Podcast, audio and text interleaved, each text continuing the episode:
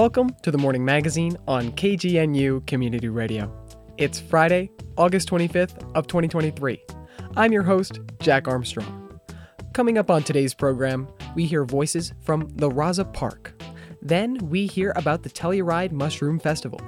After that, it's sports talk with Jimmie. And we'll wrap up with .org, our Friday spotlight on local nonprofits.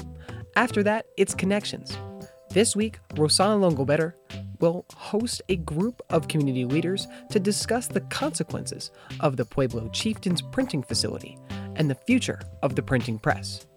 Then, at 9:30, it's the Morning Sound Alternative with Meredith Carson. That's all still coming up.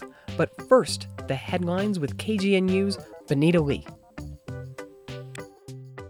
Denver Mayor Mike Johnston held a press conference yesterday to address the city's state of emergency on homelessness. KGNU's Zach Thompson has more.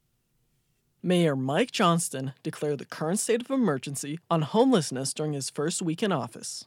The press conference served to deliver an update on the initiative. Johnston listed potential sites for tiny homes or pallet homes. The city is talking with the apartment owners about leasing units. They are also working on converting hotels across the city. The chosen sites have access to resources and utilities the unhoused will need. Johnston said yesterday he visited an unhoused encampment which has had two gun violence incidents. The most recent happened two nights ago. I think they're afraid. They're sleeping in a tent in the middle of the night, and that doesn't provide them access to safety. What we know most of all is this underscores the urgency of why this strategy is so important. Talks of logistics are still ongoing, the city has begun the process of zoning and permitting for these potential sites. As of now, the city is hoping to start the move in process in November and December. For KGNU, I'm Zach Thompson. Local environmental groups filed a lawsuit this week against the Colorado Air Quality Control Commission. The suit claims emissions monitoring rules are not strict enough in communities that are highly affected by pollution.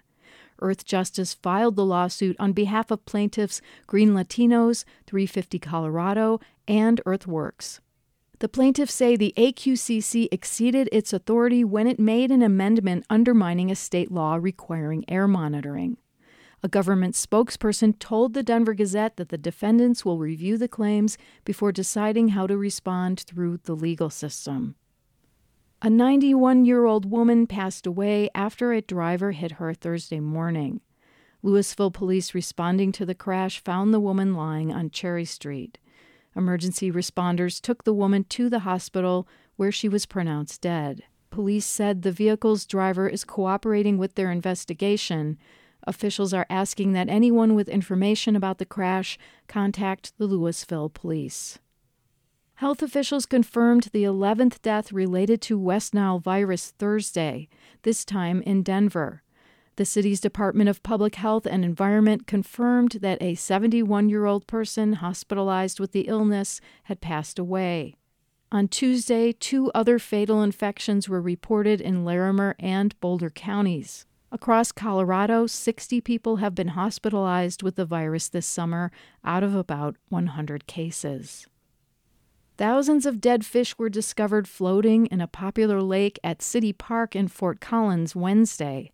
Parks officials say high temperatures combined with shallow water reduced oxygen levels in Sheldon Lake. According to the Coloradoan, the dead fish included shad baitfish, grass carp, bass, and sunfish. Living crawdads were seen crawling onto rocks for oxygen. The city is releasing more of its water shares into the lake to raise oxygen levels for the living fish that remain. More e bike vouchers are coming for City of Boulder residents. The next online registration round begins Wednesday, August 30th. Income eligible applicants will be randomly selected in a lottery system. The four different voucher categories can reduce e bike costs by between $300 and $1,400. More information can be found at bouldercolorado.gov. The University of Colorado Boulder Art Museum just received a rare acknowledgement, accreditation from the American Alliance of Museums. Out of some 33,000 museums in the nation, only about 1,100 are accredited. CU Boulder's Art Museum is now one of 26 in the state. The peer review process towards accreditation took five years. Museum representatives say it's an important milestone that means greater credibility among peer institutions and a stamp of approval for how the museum engages the community. The CU Boulder Art Museum houses collections of ancient and modern works spanning 10,000 years of human history. A flood watch is in effect for the high country and the front range all day today through Saturday morning. Slow moving thunderstorms are expected to dump heavy rain. Flash flooding is possible. In Boulder, a high near 71 and a low around 58. In Denver, a high near 73 and a low around 61. In Fort Collins, a high near 72 and a low around 58. For KGNU, I'm Benita Lee.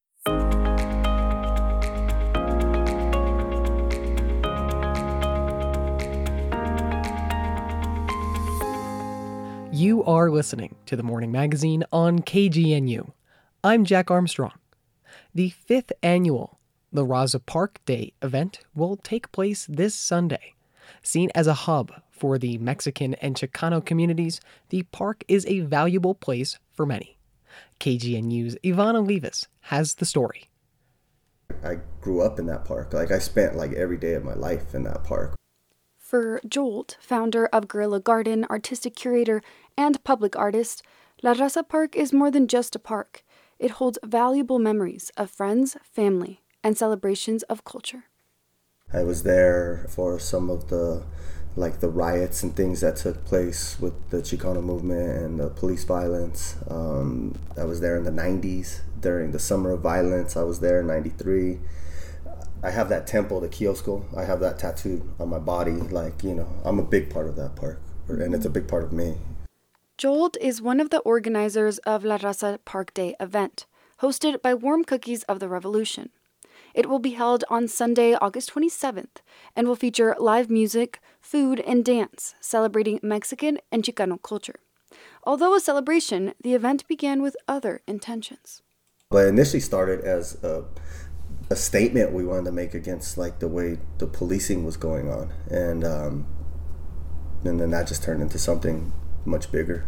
The idea was to to make a cruise, to create a cruise because police were messing with all the cruisers, all the lowriders. So I thought, hey, well, wouldn't it be cool if we got a proclamation through the city where it was put in writing that we were cruising down Federal, and instead of the police like following behind us, they would be our escort.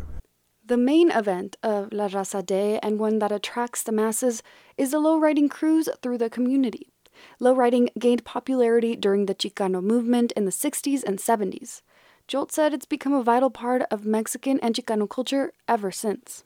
I think the history of it is is something that's been celebrated. There's publications, there's films, there's pop culture, you know, how it's influenced that. Um, currently, the Denver Art Museum is doing a show based around lowrider culture. It's a representation of the art um, it's also a representation of like kind of the the romance and the beauty of our culture. The lowrider is a piece of Americana, right? It's a it's an American car, usually a Chevy, an Impala. The most American of things is is our automobiles that came out of the industry, uh, this this Americana. And when you think about like somebody coming from another place, taking this piece of Americana and making it their own, and a representation of, of their heritage. This is important because owning public space, especially in times of Denver being like such a gentrified city where we've lost our own place, our own communities, owning these public spaces is important, and the lowrider is the vehicle that allows us to do so. Gentrification has been a common theme in conversations around Denver neighborhoods. Previous to 2020, La Raza Park was named Columbus Park. The name change occurred after decades of civic engagement and political fights. It also received designation as a historical cultural district. But Jolt says the effects of these changes are yet to be seen. The name change started in 1961, so we never in my lifetime acknowledged Columbus in any sort of way, let alone the park being named Columbus Park. Um, but it is that community is historically an Italian community too. So there's been a lot of like battles over that over the years because they see Columbus as being a hero to them, even though he was Portuguese. He was an Italian. I mean, it's it's a little win. It's superficial in a way. It's just the, the name change of the park. Like if we're not there owning that space and and being a part of community and practicing what community is, then none of that matters. It's just a name. Um, but that we'll take that little win. And when we do say that it's historic, is that going to affect what we can do adding to the park later? Does that limit us? Uh, so I think time will tell. So we'll see in, in, the long run what that actually does. If if that creates a way for public funding to go to the park and then start to t- tell the history of the park what the people have gone through and really represent the residents that you know have lived within that park, then I see it as a positive thing. Jolt says he hopes people leave the event this Sunday with a sense of community, pride, and empowerment, but most of all, a smile on their face. People leave and they're happy. You see a lot of a lot of hugging and you know dancing and multi generational people celebrating the culture of the park. Um, that's that's what we hope to accomplish. That's number one, you know, with all of it. Community will gather at La Raza Park in Denver on Sunday, August 27th for the fifth annual event. For KGNU, I'm Yvonne Olivas.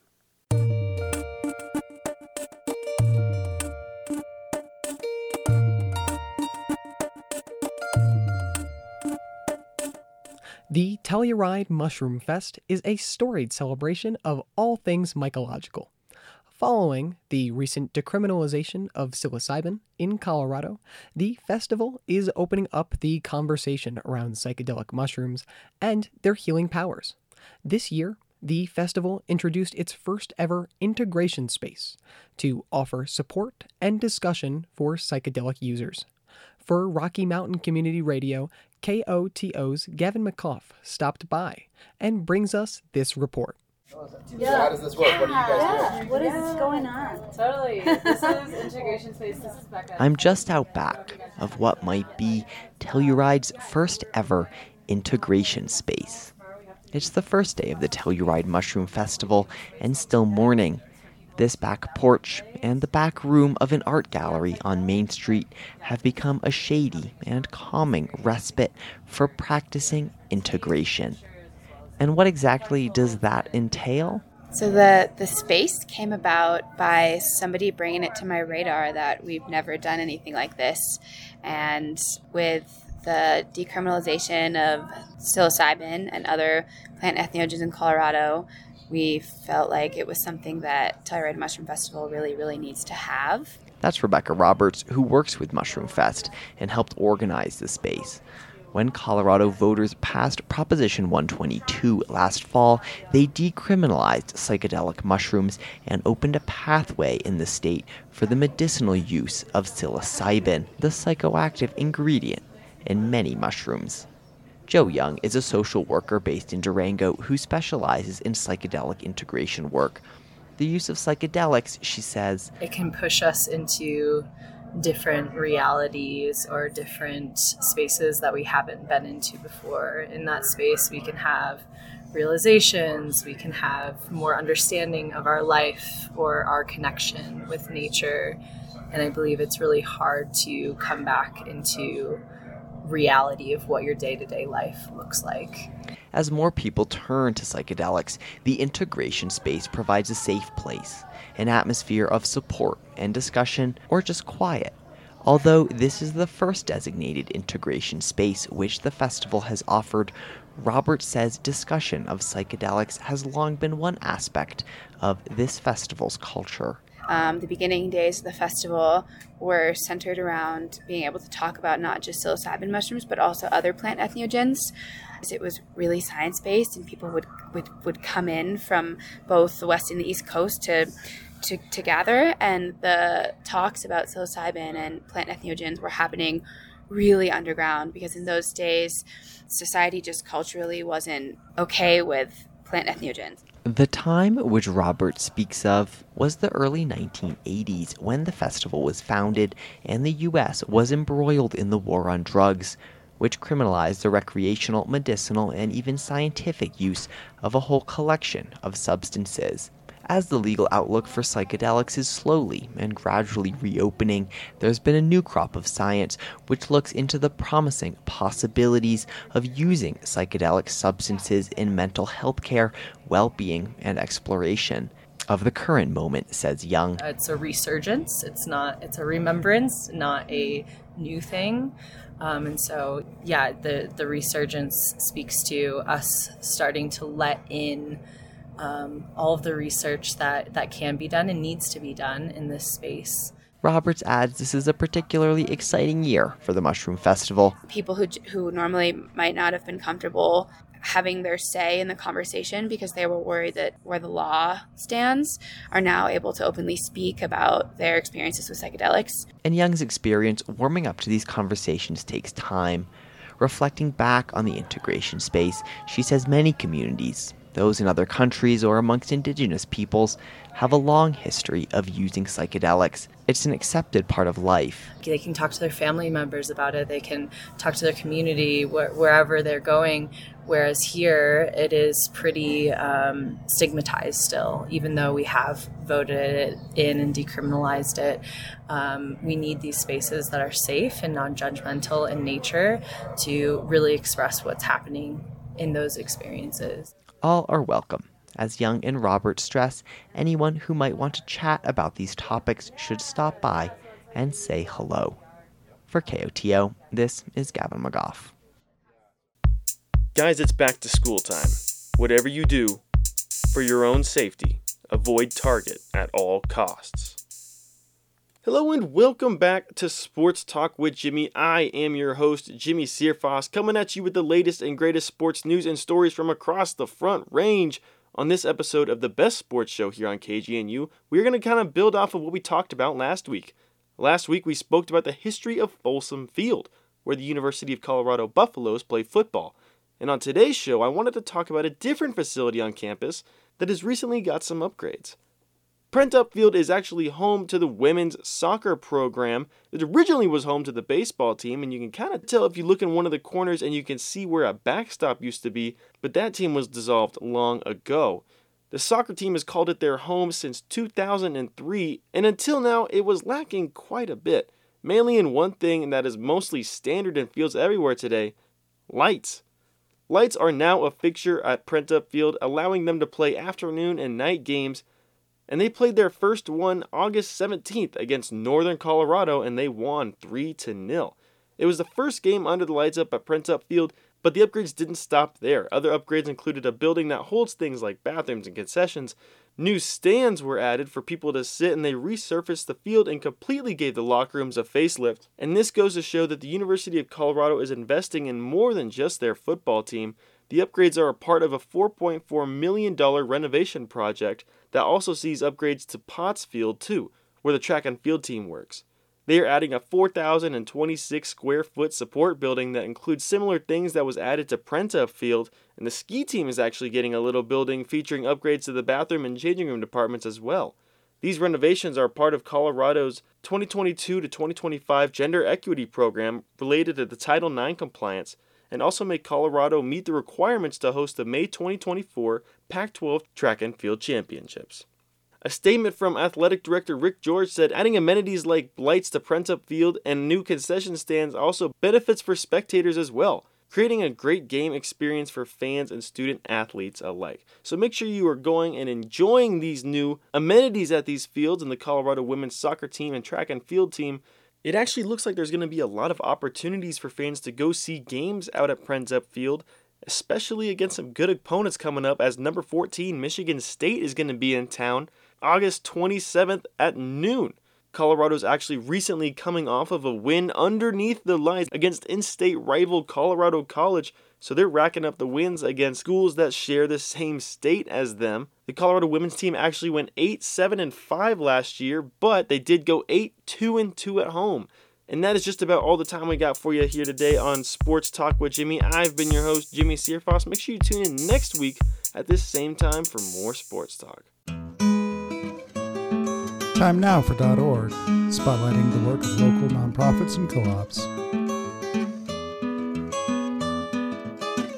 Hi, this is Chris Schultz with KGNews.org, and I'm here with Lorez Meinhold from Caring for Denver. Lorez, you guys worked with the city of Denver on the STARS program. You want to talk about kind of your guys' involvement in that? Yeah, so Caring for Denver was founded and funded by the city of Denver. We were created out of a sales tax increase where every $100 spent, 25 cents goes to Caring for Denver, which is to address Denver's mental health and substance misuse needs. And so it was really important to think about how do we approach some of these issues differently if we want different responses and different outcomes? And so we have this opportunity to be innovative and to fund in spaces maybe that haven't been tried. And so as we engage community in the work, what we heard was we need a different response as it relates to public safety. And so, what it allowed us to do was to create this response that sends out, instead of law enforcement, sends out a paramedic and a licensed clinical social worker to address the person in crisis needs. And then we also have some case managers and community partners that can also address some of those ongoing needs. So while it's important to address the immediate crisis, ultimately our true goal is to ensure that people that need care get access to that care. How did the city engage with you guys to start investigating this? Uh, I think we were one of the co collaborators in creating the STAR program. The true critical success to the STAR program has been the involvement of so many from the beginning. So, community, Harm Reduction Action Center, we had Servicios de la Raza, we had DASHR, uh, we had Leslie Herod, Representative Leslie Herod, we had the 911 and law enforcement. And so we all had the opportunity to go to Eugene, Oregon and see how a different crisis response could happen. This was an opportunity to say, how would we adapt what works in Eugene for the city and county of Denver? And part of what I will say that sparked Chief Pazen's interest in this is Colorado also has a co-responder program. And what that is is a mental health provider that rides along with a first responder. So in Denver, we have that within our police department and we have it within our fire department. And we just added two co responders in parks and recs. The police department chief Pazen saw the impact of that. They could see a different way that not everything needed a criminal justice or a criminal legal response. There was a mental health response. There was a substance misuse response They got people connected to care. And they saw how effective that was, that they realized there's a certain amount of calls that they never actually even have to go out on. I think Leslie talks about why it is so important to work with the city services and how that Denver 911 is is the key component for requesting for services. Has that been a challenge? Is you know, again, I think because the city has been so involved in the creation of co-responder 911 has also recognized there needs to be a different response for folks when they're in mental health or substance misuse crisis. And again, the reason they play such a critical role is you can send out an alternative response, but if in the end law enforcement still shows up, you've undermined the whole impact of having a non non-legal non-law enforcement response and so this was an opportunity to show up differently to help build trust again with some of these systems of care to feel like they were understood and respected so that they could get the care they needed. Do you want to talk a little bit about the documentary coming up and how people can learn more about the program? We were very fortunate to have the Office of Economic Development and International Trade very interested in lifting up this successful Denver model statewide to say that we could have a different criminal legal response than sending out law enforcement when people were in mental health and substance misuse crisis. There was a video uh, documentary created to lift up the story, what made it successful. It was the involvement of community. It was the involvement of law enforcement. It was the involvement of 911. It was the involvement of some of our public health systems, Denver Health and WellPower. And so the documentary really tells those stories and perspectives what needed to come together to make this model successful. PBS 12 is planning to air the documentary on September 17th. Please check your guides to find out more. You've been listening to KGNews.org. For more information on this organization or to listen to other episodes, please go to news.kgnu.org.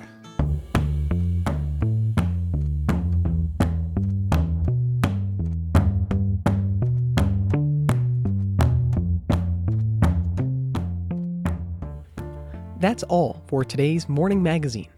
I've been your host, Jack Armstrong. Thanks to Alexis Kenyon, Jimmie Searfoss, Jackie Sedley, Gavin McGough, and Benita Lee for their help on today's program. Stay tuned for Connections, coming up after these news headlines from the BBC.